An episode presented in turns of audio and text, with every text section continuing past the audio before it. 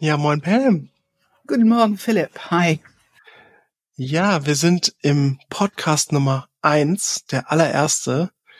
Ähm, für alle, die sich jetzt wundern, weil wir schon 160 Folgen hochgeladen haben. Es fühlt sich schon ein bisschen merkwürdig an, eins zu hören, ja. Zum Teil, zum Zeitpunkt der Aufnahme zumindest 160 Folgen hochgeladen. Ja. Und ja, also es ist wirklich so, wir haben den, oder du hast den Podcast damals gestartet mit Dieter Bethke. Ähm, 2015 war das. Ja, ja. Und jetzt haben wir gedacht, es ist an der Zeit, nach neun Jahren mit den aktuellsten Theorien, Lehren, wie wir das Ganze verändert haben, einfach zu aktualisieren. Ja. Und ein ganz großes Dankeschön an Dieter damals, war für mich war es damals wirklich eine große Unterstützung, dass er das gemacht hat für uns. Ähm, ja, und worüber sprechen wir in diesem Podcast? Also was erwartet die Menschen, wenn sie jetzt diesem Podcast folgen, wenn sie uns, kann man sagen, folgen? Also wir haben wirklich großes Interesse daran.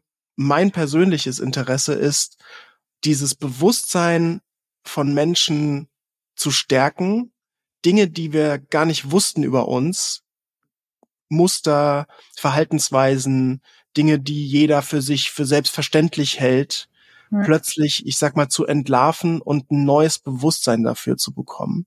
Das ist was, was ich besonders wichtig finde und das wird sich, glaube ich, durch den gesamten Podcast ziehen. Diese Unterschiedlichkeit von Menschen auf den verschiedenen Ebenen Kopf, Herz, Bauch, also die drei Intelligenzen, da kommen wir gleich nochmal zu, ähm, wirklich neue Informationen und neue Intelligenz zu entwickeln. Was ganz wichtig ist, ich schaue natürlich, was bedeutet es in Beziehung. Wir bewerten über Menschen, die anders sind als uns, ganz leicht. Mhm. wenn wir nicht genug Information haben und noch keine Empathie für diese Unterschiedlichkeit entwickelt haben.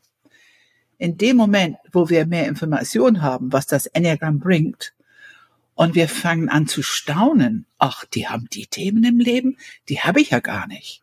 Und wenn wir anfangen, eine Empathie für diese Unterschiedlichkeit zu entwickeln aufgrund von Wissen, Erfahrung, dann ist es sehr viel schwieriger, in diese Bewertungsschiene zu gehen. Wir sind einfach offener und neugieriger. Und so etwas wie Toleranz kann sich zumindest entwickeln, anstatt diese ganz schnelle Schiene. Wenn du es nicht so siehst wie ich, andere Meinung, dann äh, ja, tut mir leid, aber ich weiß, wer hier intelligenter ist. Ne? Das stimmt. Und ich glaube, diese Wertschätzung für die Unterschiedlichkeit von anderen ist etwas, das uns irgendwie schon auch ausmacht. Also ich glaube, dich ganz speziell, also du hast ja auch da viel zu beigetragen, die Wertschätzung für sich selbst und andere immer in den Vordergrund zu halten, nicht zu sehr zu bewerten, nicht zu sehr zu sagen, ja, die sind halt so und äh, die sind halt doof, sondern Genau, wirklich genau. alle gleichermaßen wertzuschätzen und die Kompetenzen und Entwicklungsfelder von jedem Enneagrammstil, von jedem Grundintelligenz, von jedem Zentrum immer in den Vordergrund zu stellen. Ja.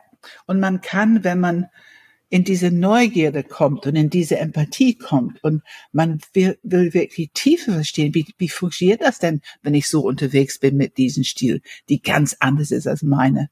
Wenn du tiefer steigst, wird es immer einfacher, der Mensch zu sehen. Ich, meine Behauptung ist, dass Enneagram hilft uns, Menschen zu sehen, aber wirklich zu sehen, wie die wirklich sind und nicht nur durch unsere Interpretation und unsere Linse. Hm.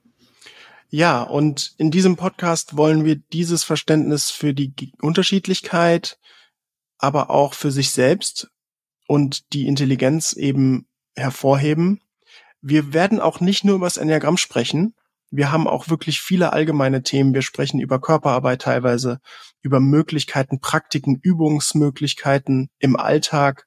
Wie kann ich meine Kompetenzen erkennen und nutzen? Wir sprechen auch zwischendrin über Beziehung, Tod, Sexualität.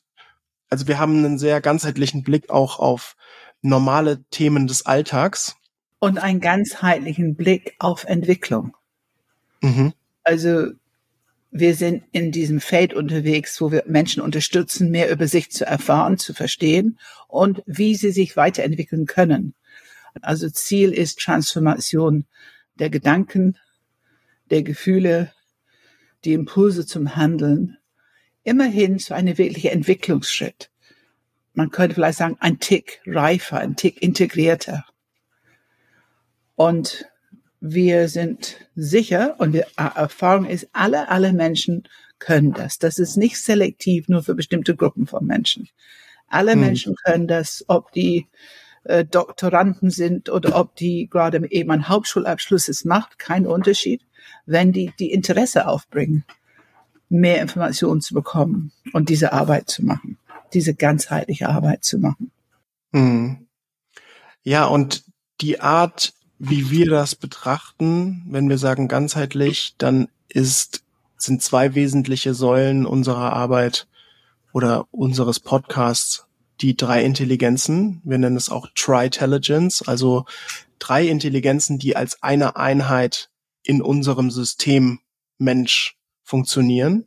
Kopf, Herz, Bauchintelligenz, also kognitive Intelligenz, dann die soziale, emotionale Intelligenz, Herz und instinktive, intuitive Intelligenz Bauch.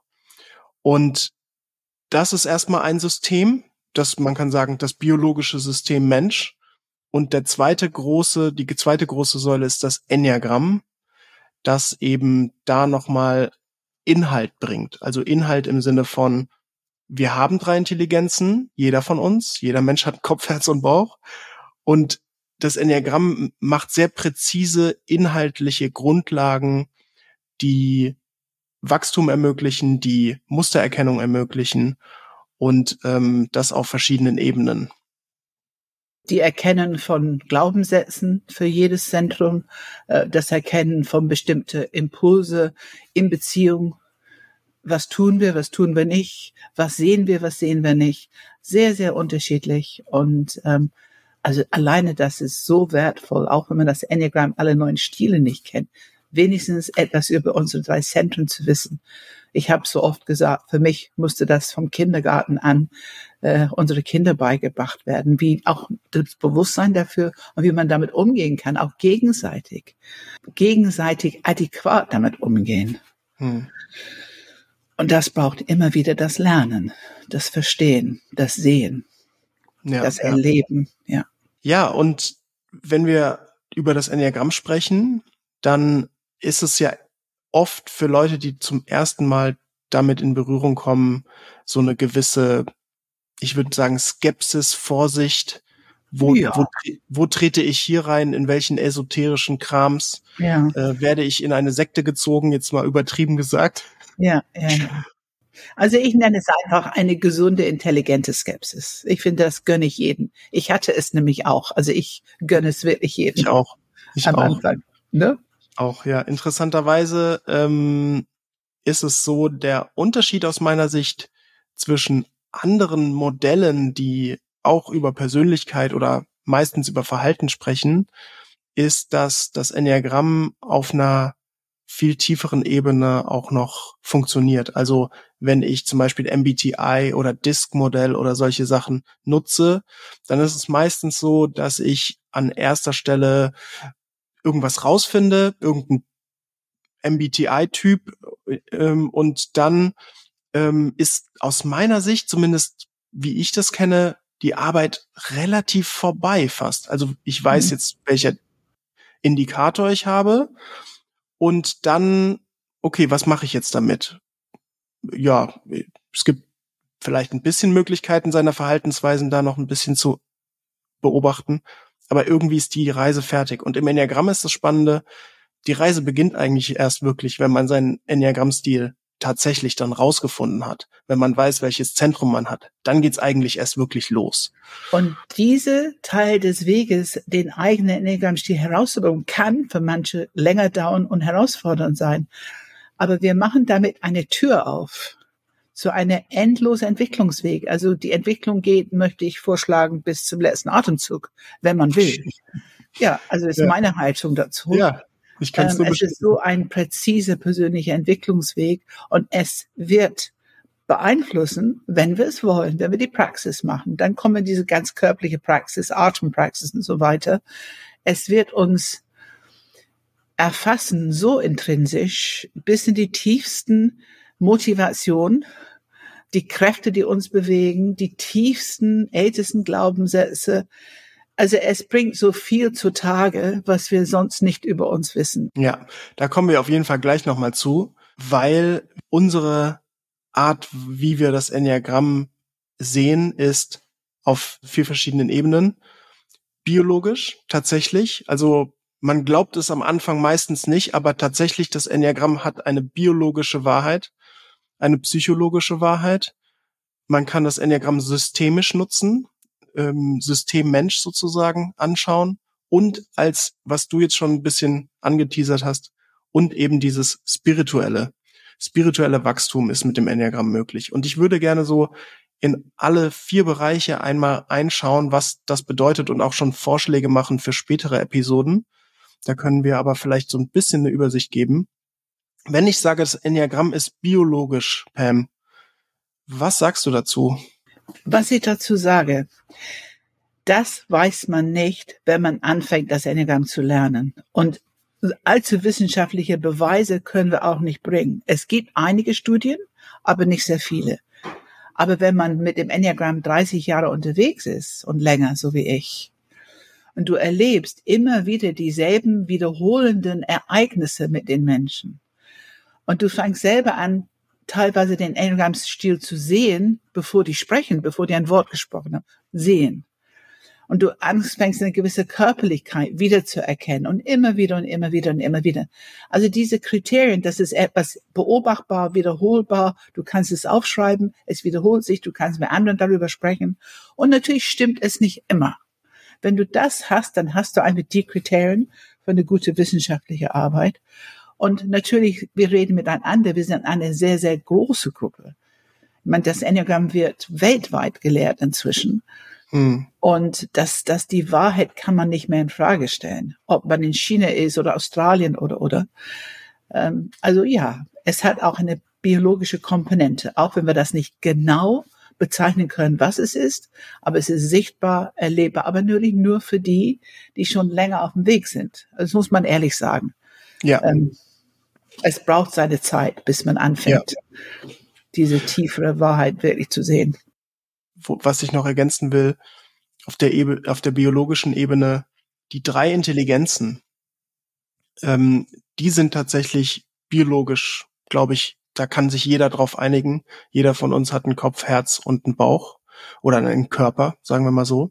Und die und sind jeder, im Gehirn abgebildet, ne? Genau, und jeder von uns hat ein, hat ein Gehirn, ähm, also im Kopf zumindest.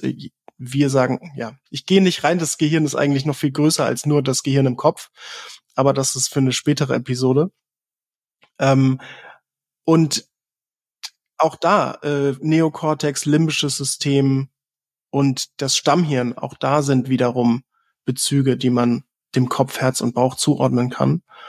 Und dieses System, diese biologische, diese biologische Aufbau des Menschen hat wiederum Auswirkungen auf die Art, wie wir die Welt wahrnehmen und wie wir die Welt, ähm, wie wir emotional auf die Welt reagieren.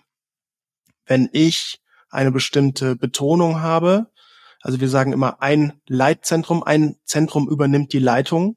Wenn ich Kopf, Herz oder Bauchmensch bin, ein Zentrum übernimmt die Leitung. Dann achte ich auf verschiedene Themen in der Welt. Dann ist, sind die Urbedürfnisse aller Menschen auf eine bestimmte Weise besonders hervorgehoben. Orientierung, Sicherheit eher im Kopfzentrum, Beziehung, Verbundenheit eher im Herzzentrum und Autonomie, Wirkung haben ähm, eher im Bauchzentrum. Und diese drei grundlegenden Unterschiede in der, in der Bedürfnisbetonung, nenne ich es mal, hat eben eine bestimmte Wahrnehmung, die auch physiologisch die neuronalen Nervenzellnetzwerke verändert. Das heißt, wenn ich Auch besonders erstmal aufbaut, ne, erstmal aufbaut. Ja, aufbaut, ja. Wenn ich von, ja. wenn ich äh, mehr auf Orientierung und Sicherheit achte in, in meinem Leben, dann geht meine Wahrnehmung zu diesen Themen, dann achte ich darauf, oh, jetzt ist hier irgendwas, was mir nicht sicher vorkommt, was nicht Orientierung hat. Und meine ganze Struktur, physiologische Struktur, baut sich über die Jahre von klein auf, bis ich älter werde, zu diesen Themen auf und bildet eben Nerven, die schneller feuern, wenn Orientierung, Sicherheit bedroht ist. Also da ist die biologische Komponente definitiv auch sichtbar. Wenn ihr mehr zu den drei Intelligenzen hören wollt, dann empfehlen wir Episode 35 und bis 38. Da haben wir ausführlicher drüber gesprochen. Und was ich gerade gesagt habe, diese Wahrnehmung auf die Welt, wir nennen das auch, da gibt es ein eigenes Modell dazu, das Pam tatsächlich auch damals entwickelt hat, vor über 20 Jahren. Ähm, das nennen wir das intern immer nicht das Auge. Es ist offiziell das Enneagramm-Strukturmodell. In Folge 138 haben wir darüber gesprochen. Und dann diese emotionalen Reaktionen. Da gibt's auch einen sehr wichtigen, ein sehr wichtiges Modell. Wir nennen es den emotionalen Reaktionskreislauf. Den empfehlen wir wirklich jeden zu hören. Also wenn ihr eine Folge von uns hört, dann empfehlen wir mindestens diesen emotionalen Reaktionskreislauf zu hören. Folge 39 und 122 sind das. Und ich möchte an der Stelle sagen, unsere Philosophie ist, glaube nichts, was wir sagen. Finde für dich selber heraus, ob es stimmt. Mhm. Und genau deswegen entwickeln wir Modelle und wir reden darüber und geben so viel Information, wie wir können, was für uns wiederholt stimmig ist, damit ihr die Möglichkeit habt, das zu reflektieren und für euch herauszubekommen, ob es stimmt. Und man braucht immer andere Menschen, man muss drüber reden können, man muss die, alleine die Interpretation der Worte, da brauchen wir andere Menschen, um darüber zu reden, erfahrene Menschen, um zu verstehen, was die einzelnen Worte bedeuten. Also das Enneagramm lernen alleine und nur mit einem Buch empfehlen wir nicht. Wir empfehlen lebendigen Austausch, so lebendig, wie ihr das hinbekommt. Und wenn es nur, wenn nichts anderes geht, dann vielleicht nur in ein Community Group oder irgendwo, also wo ihr euch mit anderen austauschen könnt. Das ist wichtig. Mhm. Ich würde gerne zum psychologischen Teil des Enneagramms kommen. Wie ist das Enneagramm psychologisch wahr, Pam? Also wir haben Biologie erwähnt. Da, da ist, haben wir schon diese biologische Grundstruktur mit der Absicht, Biologie will uns am Leben halten und dass wir irgendwo gut durchkommen. Jetzt kommt unsere Biografie, unsere Lebensgeschichte und das legt sozusagen, es beeinflusst diese Struktur und wir legen etwas drauf. Das heißt, die biologische Struktur, die schon die ersten neuronalen Netzwerke baut, wird jetzt beeinflusst durch Biografie, unsere Lebensgeschichte. Und das kommt eine psychologische Komponente. Wir entwickeln dann auch psychologische Abwehrmechanismen, interessanterweise eine spezifische für jedes einzelne Enneagramm-Stil. Hm. Und die Psychologie fängt an, langsam aber sicher auch eine maßgebliche Rolle zu spielen, uns zu prägen. Ego entwickeln, ne? Ego entwickeln, uns zu prägen, die Abwehrmechanismen, also uns zu prägen, wie wir als Menschen wirken. Es beeinflusst natürlich auch unser Enneagramm-Stil. Da betonen wir, das Enneagramm ist die Struktur, die wir durch dieses Strukturmodell beschreiben. Das suchen wir, wenn wir fragen, welcher Enneagrammstil hast du? Und natürlich kann die Psychologie es stark beeinflussen, dass es ein Tick schwieriger ist zu erkennen. Aber die Struktur, die, die Grundstruktur verändert sich nicht. Auch nicht durch Biografie. Das ist eine Frage, die wir immer in die Einführung hören. kann man? Mhm. Nein, der, der Stil hat eine urbiologische ähm, Struktur, die durch, auch nicht durch Biografie verändert werden kann. Und dann irgendwann sprechen wir über Persönlichkeitsstil. Aber das ist das, was sich dann entwickelt mit der Interaktion mit der Welt, die Welt mit dir. Also es ist ein Entwicklungsprozess mit alle diesen Themen, die wir alle sozusagen im Leben haben. Aber was der Unterschied ist, wenn wir begreifen, Darunter gibt es eine bestimmte, eine von neun Wahrnehmungsstile, Persönlichkeitsstile. Und über diese Struktur können wir sehr viel lernen, die uns unterstützt, einen wunderschönen Entwicklungsweg zu gehen. Mit uns, wir mit uns. Und natürlich dann auch wir in Beziehung, wir mit anderen. Mhm. Und letzten Endes wir mit der Welt. Ja, das stimmt. Und diese Psychologie, also der psychologische Teil, wir sprechen auch oft über Kompetenz- und Entwicklungsfelder. Also jeder Enneagramm-Stil entwickelt aufgrund des Egos, dieser Wahrnehmung in die Welt. Also das ist wirklich immer die Grundlage, wie schaue ich auf die Welt. Und daraus entwickeln wir auch eine bestimmte Kompetenz. Also ich nehme das Beispiel nochmal, Orientierung und Sicherheit. Wenn ich darauf sehr achte, sehr viel weiche, sensible Antennen habe, falls da was in Gefährdung gerät, dann habe ich eine gewisse Kompetenz in diesem Bereich, Orientierung, Sicherheit dafür zu sorgen. Und wenn ich eben zu viel darauf achte, wenn es zu viel wird, wir nennen immer über die rote Mittellinie geht, für, für andere zu viel wird, wenn ich nur noch auf Orientierungssicherheit achte, dann wird das plötzlich zum Entwicklungsfeld. Und dieser Bereich äh, ist eben psychologisch gar nicht banal. Also überhaupt für sich zu erkennen, dass Orientierungssicherheit überhaupt die Motivation ist für meine ganzen Knöpfe, die ich in meinem Leben entwickelt habe das braucht oft ein bisschen äh, Graben, so mit dem Bagger, Schaufel ausgraben, damit man das für sich wirklich wahrnehmen kann. Ja, das ist so interessant, diese Erkennungsmomente, wo wir anfängt, ob wir jetzt ein Interview machen oder ob wir durch bekannte Freunde, andere Enneagram-Experten, wie auch immer wir langsam aber sicher suchen, welcher Enneagram-Stil ist meine. Da ist unsere Psychologie manchmal ganz schön heimtückisch, uns in eine falsche Richtung zu führen, damit wir ja nicht den richtige, die richtige Tür aufmachen. Mhm. Das ist schon interessant, dass manche Menschen äh, der Abwehrsystem funktioniert, damit sie nicht ihren eigenen Stil finden. Wir haben oft damit zu tun im Screen, in unseren Interviews, dass wir erstmal auspacken müssen, ich bin schon seit neun Jahren eine neun oder ich bin schon seit acht Jahren eine zwei oder was auch immer. Und wir mussten erst erstmal ein bisschen, ein bisschen auspacken, sagen, hm, vielleicht doch nicht und, und den mhm. eigentlichen Stil und diese Tür aufmachen. Und das kann sich anfühlen wie eine narzisstische Kränkung, weil das Enneagramm ist nicht dafür da, unser Selbstbild zu bestätigen. Mhm. Das ist nicht der Sinn und Zweck. Ja. Ähm, wir glauben, dass das Enneagramm da ist, damit wir bewusste bewusst an Entwicklung und Evolution beteiligen können, also für die Spezies Mensch, dass wir uns bewusst beteiligen können, dass wir uns bewusst mit der Zeit unsere natürliche Intelligenz auspacken können, integrieren können. Du bist, du hast einfach viel mehr zur Verfügung, wenn du die drei Zentren in Balance bringst, öffnest, miteinander integrierst, im Gespräch bringst, in Kommunikation bringst, hast du einen ganz anderen Zugang zu einer ganzheitlichen Intelligenz. Hm. Und das kann nur gut sein für Spezies Mensch. Und irgendwie, gerade jetzt, kann man wahrscheinlich immer sagen, aber gerade jetzt, die Welt schreit danach. Und diese Integration, diese Stufe mit den drei Zentren offen miteinander integriert. Heißt, wir haben die Kompetenz für Kooperation. Und das ist eine viel höhere Entwicklungsstufe für Evaluation, als wenn wir auf diese kompetitive Du- oder Ich-Level bleiben. Also die Potenziale sind in unseren Augen wirklich riesig. Mhm, mhm.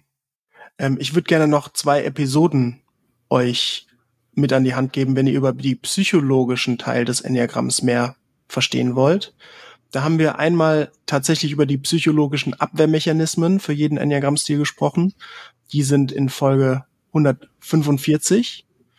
Und dann haben wir eine ganze Serie gemacht zu dem freien Willen. Also oh ja. wie der freie Wille in uns durch die Enneagrammstruktur, also durch das Ego, durch die, durch die verengte Version unserer Enneagrammstruktur eigentlich gar nicht frei ist. Also unser Wille ist in einem bestimmten Muster fest und wir handeln eigentlich gar nicht nach freiem Willen. Und ähm, da haben wir eine ganze Serie gemacht, 142 bis 144. Wie ist der freie Wille gebunden für jeden Enneagramm-Stil und was können wir tun, um diesen freien Willen wiederzuerlangen? Ja, ich sage immer, unser freien Willen ist erstmal absorbiert in ja. die Automatismen. Ja. Aber immerhin ist sie irgendwo noch da. Wir können sie aktivieren. Gewusst wie. Ja, und äh, alleine dieser, diese, ich hoffe, das macht eher neugierig als skeptisch. Vielleicht, ich hoffe, wenn wir sagen, ähm, der freie Wille ist absorbiert und wir haben erstmal keinen freien Willen. Äh, das könnte natürlich für viele so, ja, so ein Schwachsinn. Ich kann mich doch frei entscheiden. Ja, hört, hört euch die Folgen 142 bis 144 an und ihr wisst, was wir meinen. Zumindest, äh, zumindest dann wisst ihr, was wir meinen. Ja, und dann, Pam, das Enneagramm ist systemisch. Was meinen wir mit systemischer Blick auf Menschen oder wie auch immer? Ähm also es ist ein systemisches Modell. Es ist ein sehr dynamisches Modell. Und durch die Arbeit mit dem Enneagramm unterstützt es uns, unseren eigenen systemischen Blick auf uns, auf die anderen, auf die Welt zu entwickeln. Weil erstens alle drei Intelligenzen werden angesprochen. Immer wieder und immer wieder. Alle drei Intelligenzen werden benutzt und mit Übung und Praxis weiterentwickelt, dass die immer mehr ihre Rolle einnehmen können, dass wir in Balance kommen. Also schon das System der Ganzheit Mensch mit Kopf, Herz, Bauch ist schon mal ein System. Ja. Dann haben wir diese weiteren Blick in die Welt, andere Menschen zu sehen, also wirklich zu sehen und nicht nur durch unsere verengte ähm, Fokus. Und wir können dadurch, dass wir unser Bauchzentrum entwickeln, also öffnen, aktivieren, entwickeln, dass es Herz und Kopf informieren kann, bekommen wir immer mehr auch einen systemischen Blick, wo auch immer wir unterwegs sind. Wir sehen Systeme wie, also typischen in meiner Arbeit. Das ist ein Kopfsystem. Es kann eine große Firma sein oder nur eine kleine Startup. Aber du kannst oft schnell erkennen, oh, das ist sehr kopflastig hier. Oder, oh, das sind ganz herzliche Menschen. Alle sind so lieb und nett miteinander. Da fehlt aber ein bisschen Struktur. Da fehlt ein bisschen vielleicht Information an der richtigen Stelle. Strukturen, damit Information transparent wird für alle und so weiter. Also man kann die Systeme sehen, herzlastig. Oder du kannst ein System sehr durchstrukturiert, fachlich, sachlich, bauchlastig. Und wenn wir das erkennen, dann bringen wir etwas, um die anderen Zentren zum Beispiel online zu bringen für ein Team oder wo auch immer. Also dieses systemischen Blick hat auch ein bisschen was mit dem systemischen Intelligenz zu tun, Zusammenhänge erkennen zu können und auch einordnen zu können. Schwerpunkte, mehr oder weniger, also wirklich einordnen zu können und dann zu merken, wo Defizite sind, wo eine Imbalance ist und dann zu wissen, was kann man tun mit den Menschen, mit dem Team, mit der Situation, um eine Balance reinzubringen. Wir benutzen mhm. diesen systemischen Blick in Coaching, wir benutzen ja. diesen systemischen Blick in Mediation und wir benutzen es natürlich in alle Trainings. Und für uns ist ein Training eigentlich nur dann wirklich vollständig, oder eine Lehre oder ein Seminar, wenn wir auf einem systemischen Ebene auch alle mitnehmen können. Also ja. zum Beispiel ein Training, das, ich sag mal, den Großteil des Tages Monologe zu Theorie und Information gibt ähm, und vielleicht eine kleine Frage-Antwort-Runde am Ende, das ist für uns systemisch zu einseitig. Also da achten wir immer sehr drauf, dass wir eben versuchen, alle möglichen äh, Bereiche zu integrieren. Und damit meinen wir meistens drei Intelligenzen, Kopf, Herz, Bauch. Ähm, aber auch ähm, strukturell, also es gibt auch noch diese ähm, Enneagramm-Struktur. Das bedeutet, dass es jetzt sehr viel Fachchinesisch das kommt, also Fixierung, Leidenschaft, Abwehrmechanismus. Ähm, da kann ich empfehlen die Episode Episode 126, da haben wir ein bisschen mehr darüber gesprochen. Aber diese Enneagramm-Struktur ist auch eine systemische Art, da drauf zu schauen. Also wie ist Kopf, Herz und Bauch involviert für jeden einzelnen Enneagramm-Stil ähm, in der Weltanschauung und so weiter. Also das und das Enneagramm, alle neun Stile zusammen, sind auch ein System. Ja sind auch mhm. ein ganzes System. Und dort erkennen zu können, welche Scheibe habe ich in diesem System und wie interagiere ich mit den anderen unterschiedlichen Scheiben im System. Auch das alleine ist eine enorm erkenntnisreiche Arbeit. Ja, und dann gibt es noch den letzten Teil, den ich noch ansprechen will mit dem Enneagramm, der, die spirituelle Säule. Ähm, und da haben wir tatsächlich auch eine Menge im Podcast zu, schon besprochen. Ähm, ein Thema, das du immer wieder benennst, immer wieder durchblitzen lässt, Pam, ist der, der Diamant. Mhm. Was ist der Diamant? Vielleicht kannst du einmal kurz dazu was sagen. Es ist unsere Erfahrung. Ich habe relativ früh erkannt, dass jeder Enneagram-Stil hat eine ganz bestimmte Gabe. Du erkennst es, wenn die einen Workshop machen, wenn die ein Seminar, wenn die das Enneagram einführen, wie unterschiedlich die das machen und wie unterschiedlich die es betonen.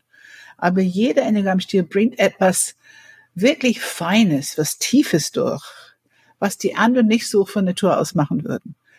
Und als ich das erkannte und dann auch meine eigene Arbeit machte, also meine eigene Entwicklungsarbeit, auch meine innere Arbeit, diese Zentren zu öffnen und langsam aber sicher empfänglich zu werden, merkte ich immer mehr, das, was durch mich kommt, worüber ich mich vielleicht ein bisschen geschämt habe oder ein bisschen zurückhalten wollte, zu herzlich, also ich habe so ein bisschen Kritik in meine Richtung als, als zwei, ich finge an, damit so eine Art Frieden zu schließen und zu merken, es ist in Ordnung so.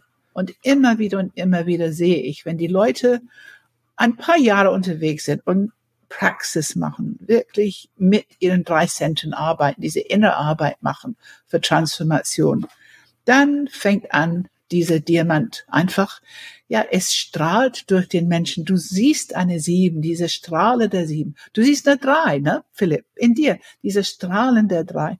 Man sieht es in den verschiedenen Enneagrammstile. Hm und dass das ein, dass es einen konkreten, pragmatischen Weg gibt dahin. Und dass es für jeden von uns greifbar und erreichbar ist. Das ist eine wichtige Botschaft von uns, von Enneagram Germany. Ja, ähm, ja. Ich betone und betone, es ist gerecht. Wir haben alle diese Möglichkeit, nur unterschiedlich. Wir dürfen nicht denken, dass wir uns so entwickeln können, wie ein anderen Mensch oder einen anderen Enneagram-Stil zu werden. Das brauchen wir nicht. Wichtig ist, den eigenen Stil wirklich wertzuschätzen und die Entwicklungsarbeit damit zu machen, damit nicht zu viel Ego mitfließt und eben so ein empfängliches Bewusstsein durch dich durchfließt. Und das ist unser Diamant. Ja, da haben wir tatsächlich auch eine eigene Folge zu gemacht, äh, die Folge 41, das kann ich empfehlen. Ähm, und was Pam gesagt hat, wie kommt man da hin? Also wie schafft man es spirituell mit dem Enneagramm zu arbeiten und an sich zu arbeiten? Das empfehlen, da empfehle ich die Folge 126 nochmal, die sogenannten Higher States, Holy Idea und Tugend nennt sich das. Ja. Das kann ich empfehlen. Und wir haben in Folge 149 neun Entwicklungsschritte, neun Entwicklungsphasen ähm, mit dem Enneagramm auch besprochen. Und wenn ich das nochmal spirituell war gerade inspiriert von dem, was du gesagt hast, Pam, eigentlich erlaubt uns das Enneagramm, wenn wir diese spirituelle Arbeit machen, einfach wir selbst sein zu dürfen. Wir bekommen die Erlaubnis, wir haben einen Platz, wir haben, wir gehören dazu, wir sind ein Teil.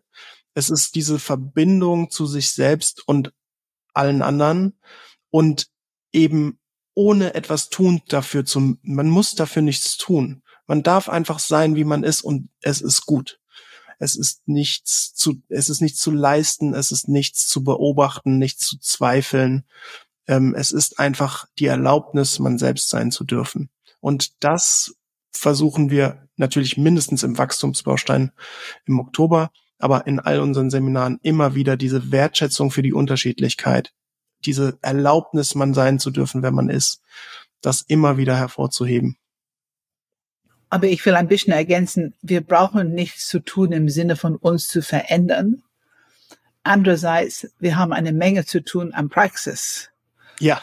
um, um den Weg freizuschaufeln, ja. wirklich uns zu sein. Ja, gute er Ergänzung, ja klar. Ja, also wie, was ich vorhin sagte, Praxis bis zum letzten Atemzug, würde ich sagen ist eine realistische Einschätzung. Und es ist ja nie, es ist ja nie so stabil, Also wir brauchen immer wieder diese Momente der Erkenntnis und Wachwerden. Oh, jetzt bin ich mal ein bisschen außer Balance oder jetzt habe ich ein bisschen irgendwo übertrieben. Wir sprechen über, wenn die Kompetenzen über die Mittellinie gehen, wenn ja. wir ein bisschen übertreiben, dann sind wir in unser Entwicklungsfeld.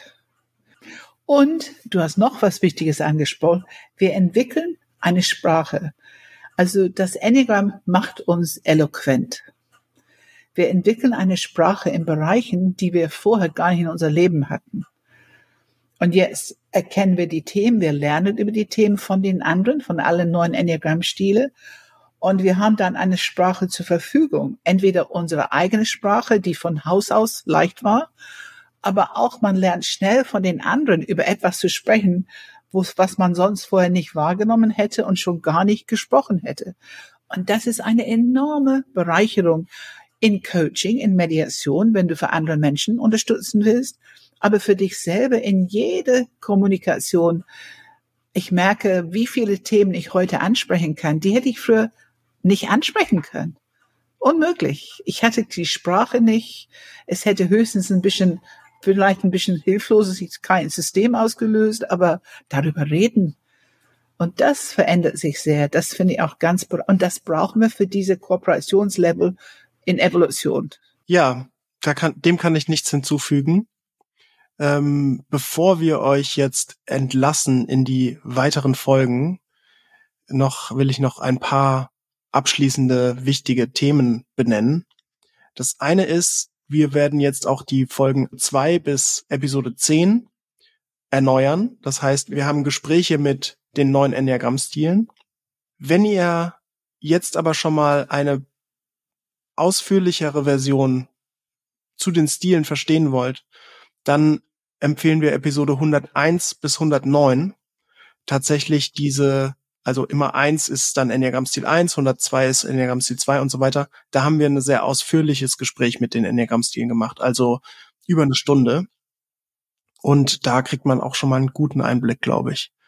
Ähm, und in der Beschreibung, also in den Show Notes oder in der Videobeschreibung, wenn ihr auf YouTube schaut, dann findet ihr auch einen sogenannten Episodenguide. Da habe ich noch mal ein bisschen die Sachen schriftlich, Links dazu, wo ihr euch die Episoden anschauen könnt, welche Themen ihr euch, die, die wir empfehlen, grundsätzlich zu hören. Ja, und dann noch ein letzter Punkt, diese mündliche Tradition nennen wir es.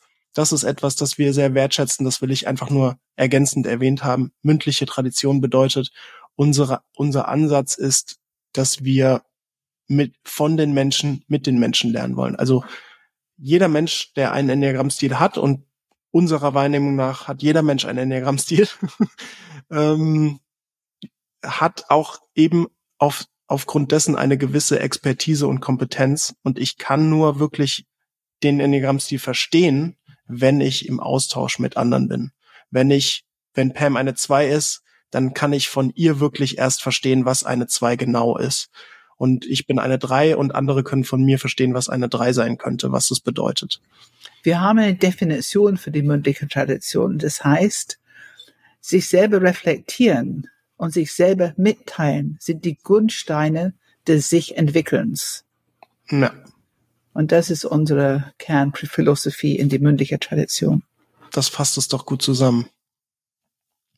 Ja, ich bin fast geneigt dazu, noch die Frage zu stellen, Pam, wer sind wir eigentlich? Was maßen wir uns eigentlich an, dass wir jetzt 100, über 160 Folgen und noch viel mehr in Zukunft reden, äh, in die Welt posaunen? Hm, vielleicht kannst du einmal kurz so zwei Sätze zu dir sagen, wie ist deine Erfahrung mit dem Enneagramm und, und wo kommt, wo kommst du her? Äh, genau, einfach so. Also ich habe ein Business Background. Ich war ähm, fast 20 Jahre Führungskraft und habe mich für Menschen immer interessiert. Und ich habe das große Glück gehabt, ganz zufällig mal irgendjemand zu treffen, der mir wirklich auf eine Serviette die Transaktionsanalyse schon mal ein kleines Modell gezeigt hat. Und das hat einen Weg geführt über Ausbildung und Gruppen, dass ich irgendwann bei Arlene Moore in der Gruppe gekommen bin, 1991. Und das war immer noch Transaktionsanalyse als Thema. Aber in dieser Gruppe saßen die alle in mein lila Buch, Enneagramm-Buch. Und das war sozusagen meine Initiation im Enneagramm. Und zuerst einen gewissen Abwehr, das habe ich, sage ich, gebe ich immer zu. Deswegen habe ich sehr viel Verständnis für die Skepsis, die anfängliche Skepsis. Aber dann habe ich, glaube ich, etwa zwei, zwei Jahre später habe ich wirklich begriffen, wie mächtig es ist und dass es mir so viele Antworten gegeben hat auf das, was mir bis dahin in tiefen Psychologie gefehlt hatte. Und dann habe ich Feuer und Flamme und mich entschieden, ich werde mein Leben dieses Enneagramm widmen. Das wusste ich einfach, das ist meins. Und ich lehre es und arbeite damit und erforsche und entwickle weiter seit eben über, wie viele Jahre sind das jetzt? Ich glaube 33 Jahre.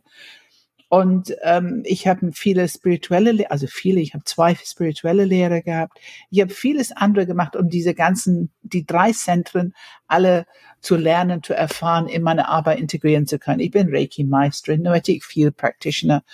Ähm, was ich erkannt habe, ist, ich würde es heute sagen, ich bin schon so etwas wie eine weise alte Frau oder eine Enneagram-Expertin, die aber weiß, dass sie noch viel zu lernen hat.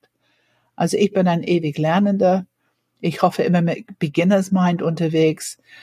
Ich hoffe immer überprüfend, du bist ja meine Sicherheit, ne? dass wenn ich irgendwas sage, du überprüfst immer, ob es stimmt. Das weiß ich auch und das gibt mir sehr viel Sicherheit und das will ich auch.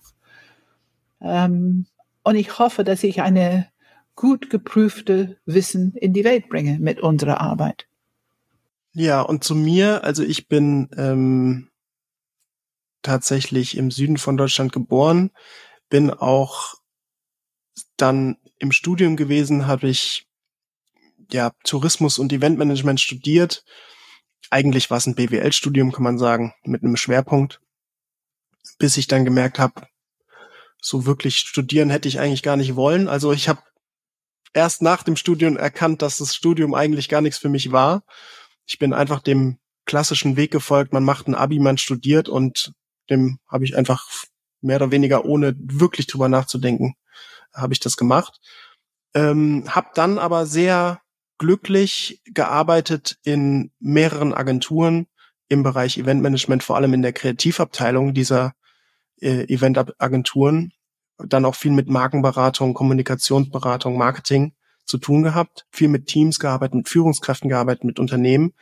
Wo wollen die hin? Strategische Gedanken auch gemacht.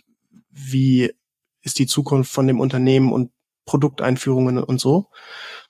Ähm, irgendwann wurde ich dann selbstständig in dem Bereich, äh, als sogenannter Creative Director. In der Branche nennt man das so.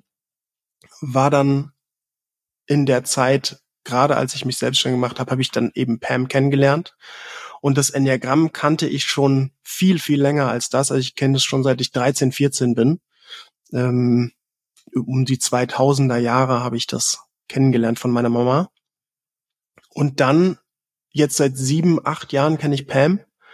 Und äh, es war ja relativ schnell klar, dass ich meine Inhalte, meine, meine Kompetenz in dem Bereich vertiefen wollte und auch tatsächlich mein Enneagramm-Stil äh, ich dachte immer, ich bin ein Neun. Als ich dann Pam kennenlernte, merkte ich, oh, äh, vielleicht weiß ich es doch nicht so genau. Ich habe dann geguckt zwischen drei und vier. Jetzt bin ich ein drei, tatsächlich schon immer gewesen, aber jetzt erst richtig verstanden, warum. Und ähm, ja, seitdem vertiefe ich die Arbeit fast täglich und seit 2020, Pam, glaube ich, sind wir jetzt ja zusammen in der GBR und äh, arbeiten miteinander. Genau. Also äh, es war eine immer engere Kooperation, würde ich sagen, mit dem ständigen Vertiefen der Lehre. Ja, und du bist aufgefallen am ersten, im ersten Seminar als jemand, der bis Mitternacht und am liebsten noch danach mir Löcher im Bauch gefragt hat. äh, ohne Aufhalten. Also du hattest immer noch eine Frage, noch eine Frage, noch eine Frage. Und diese Art brennende Interesse, ähm, da habe ich einfach was wiedererkannt. Das ist etwas, was ich von mir früher kannte. Und es ist, das ist diese Feuer und Flamme. Ne? Das ist dieser Enthusiasmus mit dem Theos drin, also Gott, göttlicher Enthusiasmus. Mhm. Ähm, und insofern war es schon sehr früh irgendwie in dir zu erkennen, da brennt etwas, was sicherlich nicht so schnell ausgeht. Und ich glaube, wir haben aber eine Sache wirklich sehr gemeinsam. Wir sind beide sehr bewusst in diesem, was wir Beginners Mind nennen, was du schon gesagt hast, diese ewige Lernende. So sehe ich mich auch. Also ich habe das Gefühl, ich weiß vielleicht schon mittlerweile viel, aber irgendwie weiß ich noch gar nichts. Äh, jedes Mal denke ich mir, oh, ähm, das weiß ich noch. Also so nach dem Motto, jetzt jetzt muss ich noch mal neu beginnen. Und ähm, es hört nie alles, auf. Es gibt für alles eine Ausnahme es hört nie auf, ne? Dieses ja, nee. ewige Lernen, es hört Gott nie sei auf. Dank, Gott sei Dank. Ich find's auch, genau, ich find's auch spannend, aber da sind wir wirklich gemein, da haben wir wirklich eine Gemeinsamkeit, dieser ständige Drang zu, zu vertiefen, zu Ja. verstehen. Und Ja. wir lieben es, wenn wir Teilnehmer haben, die genau, die müssen ja erst nun nicht so viel wie wir, die müssen nicht ihr Leben das Enneagramm widmen.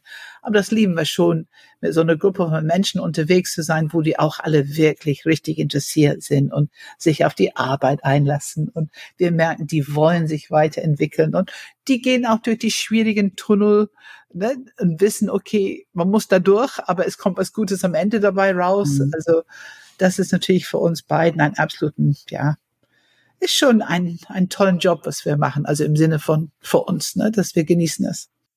Vielen Dank für die Episode und ich wünsche allen, die zuhören, eine schöne Reise mit dem Podcast und den kommenden Folgen. Ja, ich wünsche allen viel Spaß mit dem Podcast. Ich hoffe, dass die euch mit, ich hoffe, ihr die mit viel Interesse folgen könnt. Ja. Okay. Tschüss, Pam. Tschüss, tschüss, Philipp. Danke. Bye.